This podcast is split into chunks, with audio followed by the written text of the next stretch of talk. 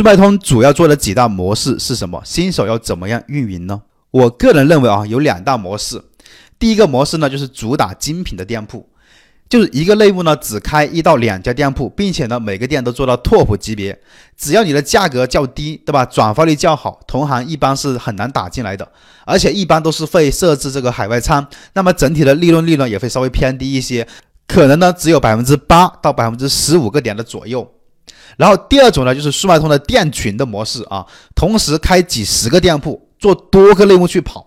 好处呢，就是可以享受免费的流量，基本上店群这个利润率呢，能做到百分之三十到百分之五十左右。对于新手卖家来说，我建议呢，先从店群入手啊，因为精品店铺呢要备海外仓，对供应量、资金周转能力等等啊，是要求比较高的。那你目前是做哪种模式的呢？欢迎在评论区留下你的问题。